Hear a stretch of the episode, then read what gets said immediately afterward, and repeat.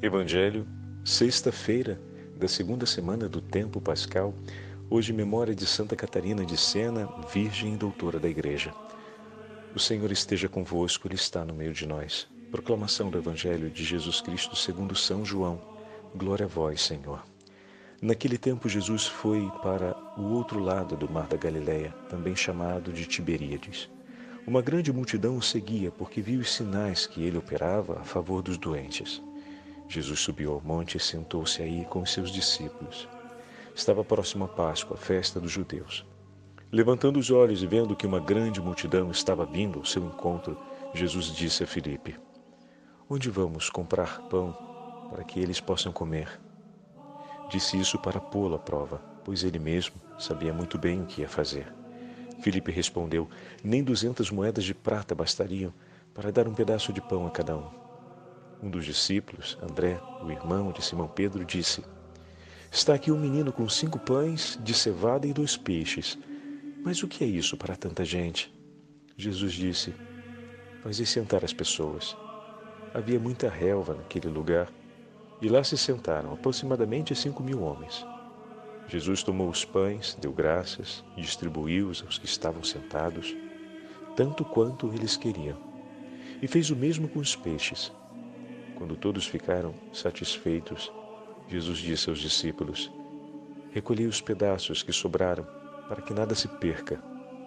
Recolheram os pedaços e encheram doze cestos, com as sobras dos cinco pães e dois peixes deixadas pelos que haviam comido. Vendo o sinal que Jesus tinha realizado, aqueles homens exclamaram: Este é, é verdadeiramente o profeta, aquele que deve vir ao mundo. Mas quando notou que estavam querendo levá-lo para proclamá-lo rei, Jesus retirou-se de novo, sozinho para o monte. Palavra da salvação.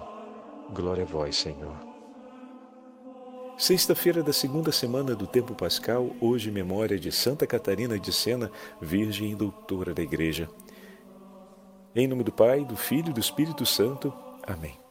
Queridos irmãos e irmãs, a Santa Liturgia hoje nos entrega o sexto capítulo do Evangelho de São João, mesmo a abertura do sexto capítulo com a multiplicação dos pães. Antes de começarmos a falar sobre o sexto capítulo, eu queria trazer para vocês essa particularidade. Santa Catarina de Sena, juntamente com São Francisco de Assis, são os patronos da Itália. Então hoje celebramos uma festa litúrgica aqui em honra a Santa Catarina de Sena. E o evangelho que é separado é o evangelho de Mateus, capítulo 11. É o evangelho previsto para a festa de Santa Catarina. Para nós, no Brasil, celebramos a memória da Virgem Doutora da Igreja e permanecemos com o evangelho proposto para o tempo litúrgico, e nesse caso é João capítulo 6, mas que é o, evangelho para o dia de hoje, né? Então, a memória, ela cai dentro da, do ano litúrgico na sexta-feira da segunda semana do tempo pascal e acontece dentro desse conjunto litúrgico que apresenta o sexto capítulo do Evangelho de João. Nos lugares onde se celebra a festa de Santa Catarina de Sena, porque é padroeira ou da cidade ou da paróquia, agora é possível usar o Evangelho de São Mateus ou uma outra variante que é reservada em situações especiais, né? como por exemplo na comunidade que é aquela dos dominicanos. Mas enfim, hoje para nós a liturgia nos entrega o sexto capítulo do Evangelho de João e podemos dizer com muita clareza que Santa Catarina foi nas mãos do Senhor esses cinco pães e dois peixes que o apóstolo Santo André recolheu e apresentou para ele. Aliás, é, esses dias, caminhando em algumas igrejas aqui da, de Roma, eu tive a oportunidade de rever uma iconografia muito delicada de Santo André, que aparece exatamente como no Evangelho de hoje.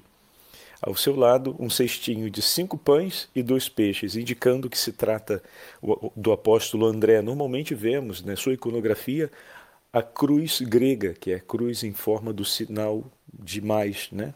É, que você inclina ele para o lado e fica o sinal de multiplicação. Para a gente ter uma ideia, você imagina o sinal, a cruz grega é uma cruz com as duas traves a 90 graus e perfeita em dimensão que você gira ela para o lado e fica como se fosse um X, né? um sinal de mais deitado. É, então, normalmente Santo André, Santo André é representado nessa iconografia. Porém, a, uma outra iconografia dele é essa com os cinco pães e os dois peixes, que tem uma característica muito singular. Enquanto a cruz grega, ou a cruz de Santo André, como passou a ser chamada, ela simboliza a sua entrega de amor por Cristo, o seu sacrifício como apóstolo de Cristo que se entrega ao martírio com o seu Senhor, unido à paixão de seu Senhor. A iconografia com os cinco pães e dois peixes, ela marca esse serviço e essa obediência ao Senhor. André é aquele que se faz à frente e que toma a iniciativa, ou seja, que ao ouvir o apelo do Senhor, prontamente responde. É interessante que nasce do diálogo com Felipe. E depois, mais uma vez, André e Felipe vão aparecer juntos, dessa vez com os gregos que esperam a possibilidade de falar com Jesus mais para frente. Onde compraremos pão para que todos eles comam? Felipe faz uma proposta, e uma proposta justa, a proposta de prover em favor dos demais mas é preciso oferecer não apenas do bem material, mas a oferta em nome do Senhor é uma oferta na graça. Isso é importantíssimo.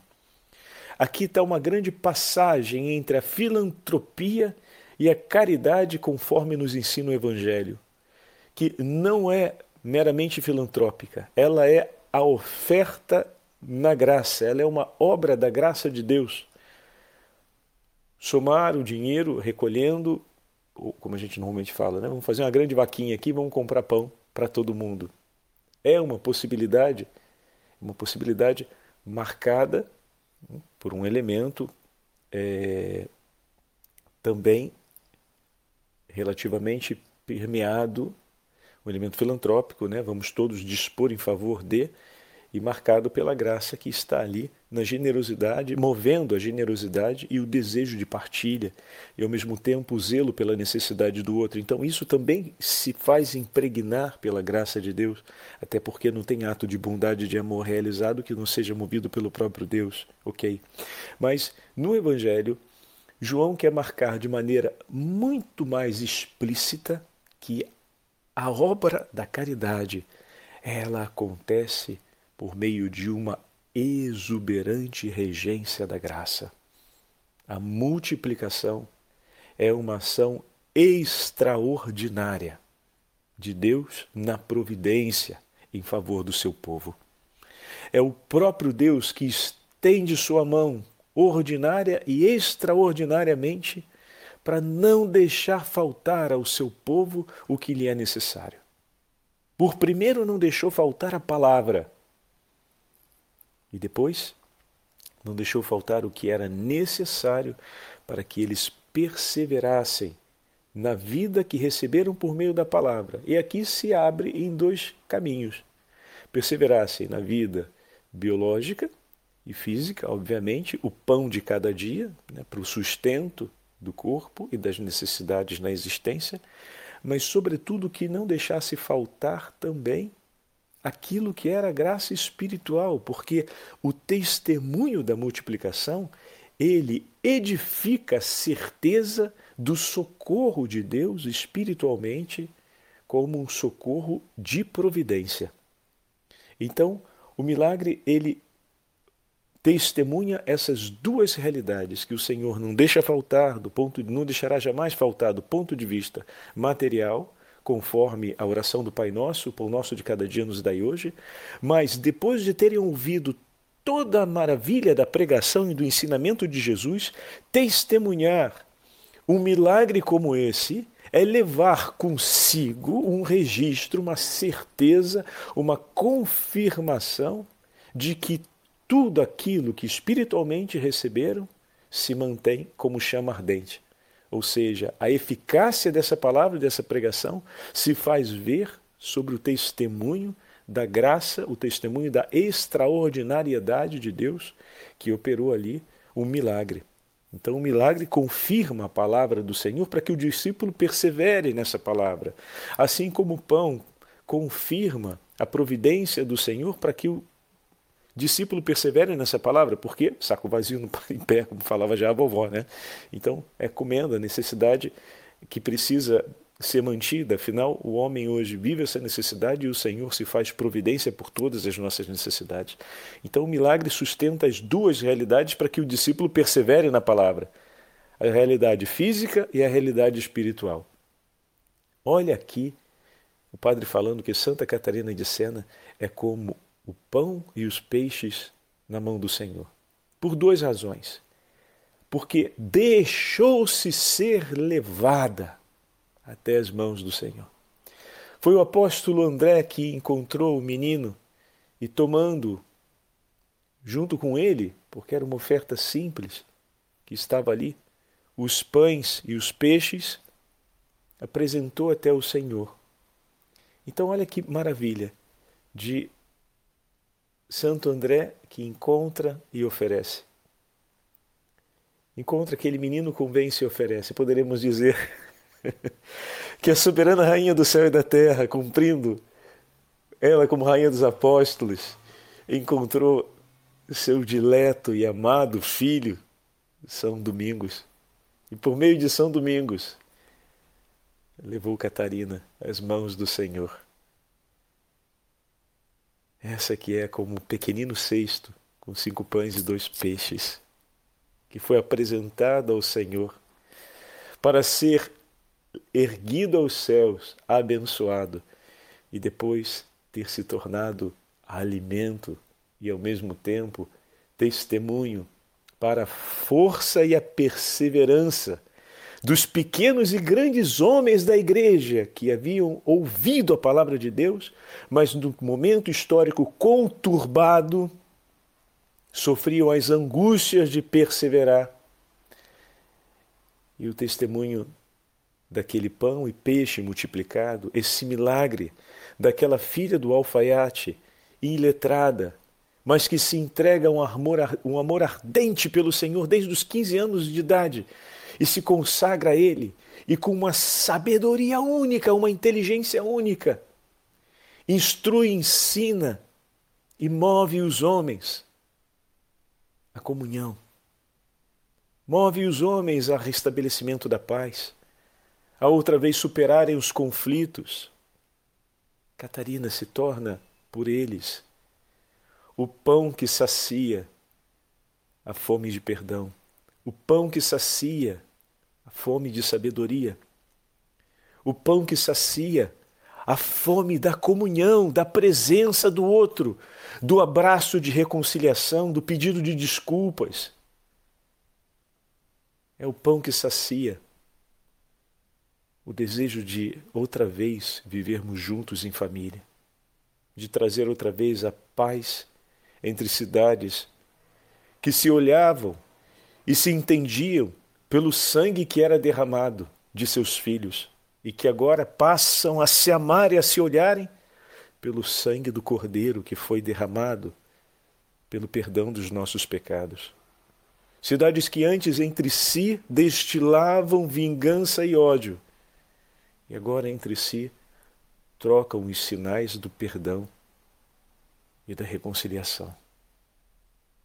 Catarina foi pão para essa fome real do abraço, da presença do Deus vivo entre nós. Mas ao mesmo tempo, Catarina também foi pão espiritual. Por que pão, pão material, Padre? Porque muitas vezes, ao escrever e ao ser também visitada por essas pessoas, é, Catarina sempre Santa Catarina sempre transmitiu esse testemunho. E quando nós lemos as suas cartas, elas são tão íntimas e tão vivas no diálogo com seus interlocutores, que é como se Catarina tivesse mesmo ali presente, sabe? Eu que não sou o destinatário da carta, às vezes quando leio algumas cartas sinto com a doçura de suas palavras e o seu modo firme de falar, como se ela tivesse ali presente.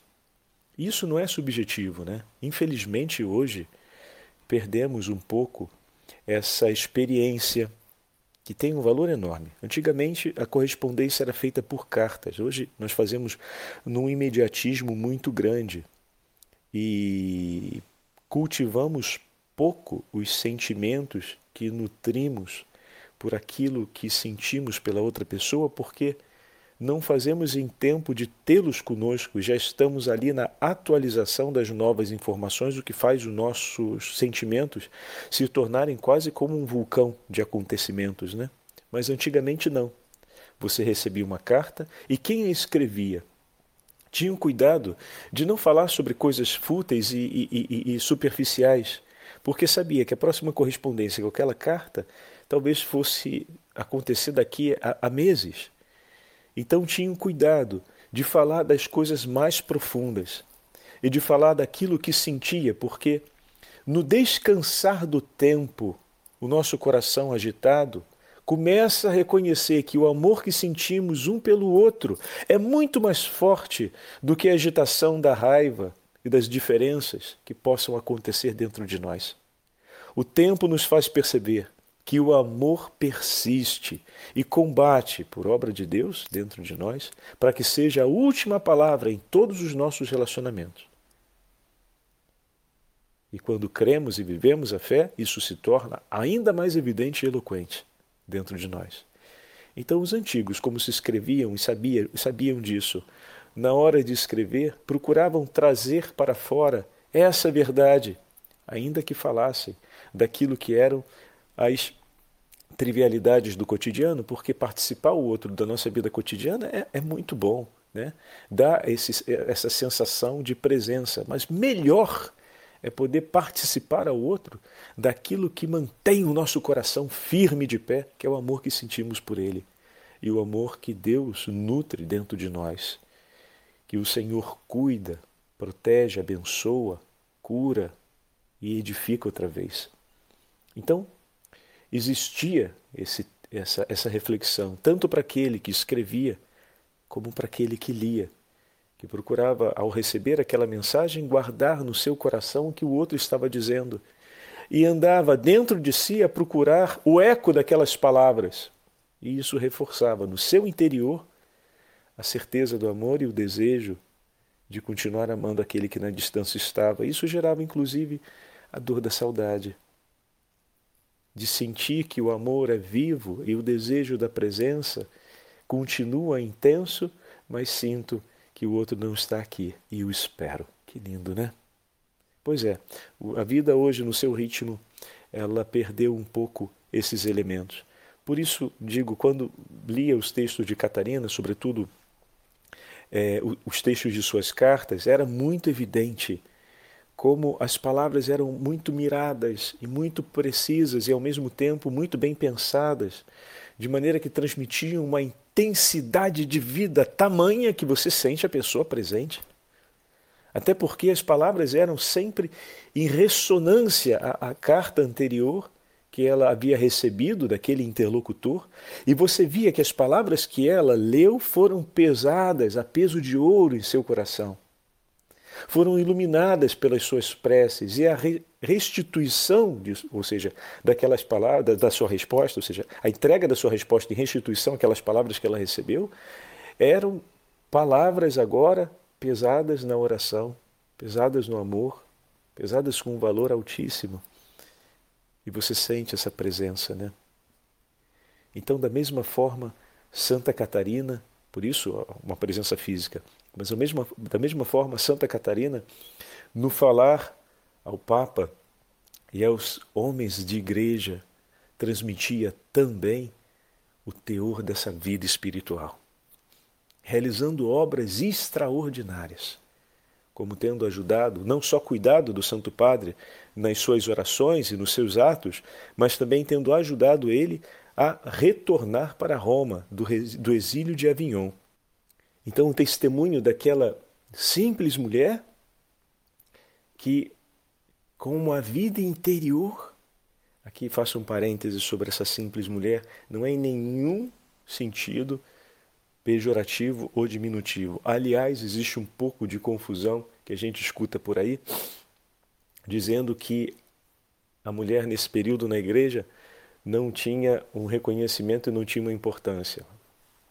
Era filha de um alfaiate, tinha no mínimo três padres que escreviam suas cartas e a acompanhavam cotidianamente, para que pudesse acompanhar tudo aquilo que o Senhor movia em seu coração. Então,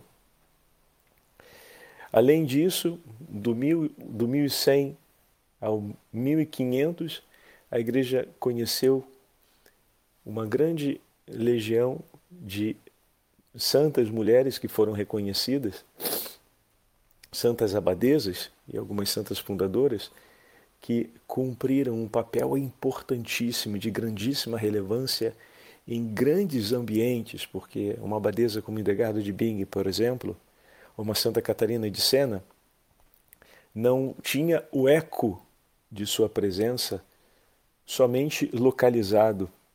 Essa é uma visão míope, não só do entendimento da história e da compreensão da igreja, do reconhecimento e do papel da presença, vamos colocar assim, da mulher no seio da igreja através das consagradas. Isso sem falar todo o desenvolvimento que as mulheres trouxeram no que diz respeito à questão não só da culinária, mas dos instrumentos utilizados para o desenvolvimento das artes, sejam na culinária, seja as artes cotidianas, né? A gente costuma falar das belas artes. Belas artes é um conto.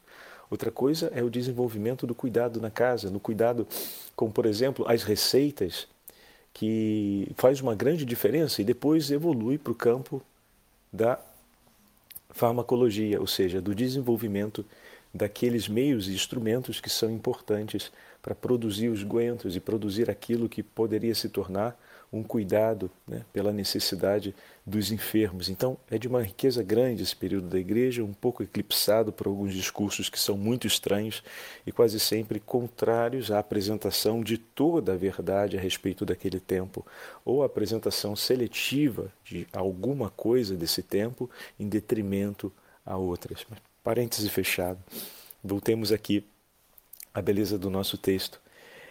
Então, Catarina foi também essa palavra que ajudou o Santo Padre a tomar uma grande e importante decisão na história da igreja. Olha, meu irmão, que maravilha. Que maravilha.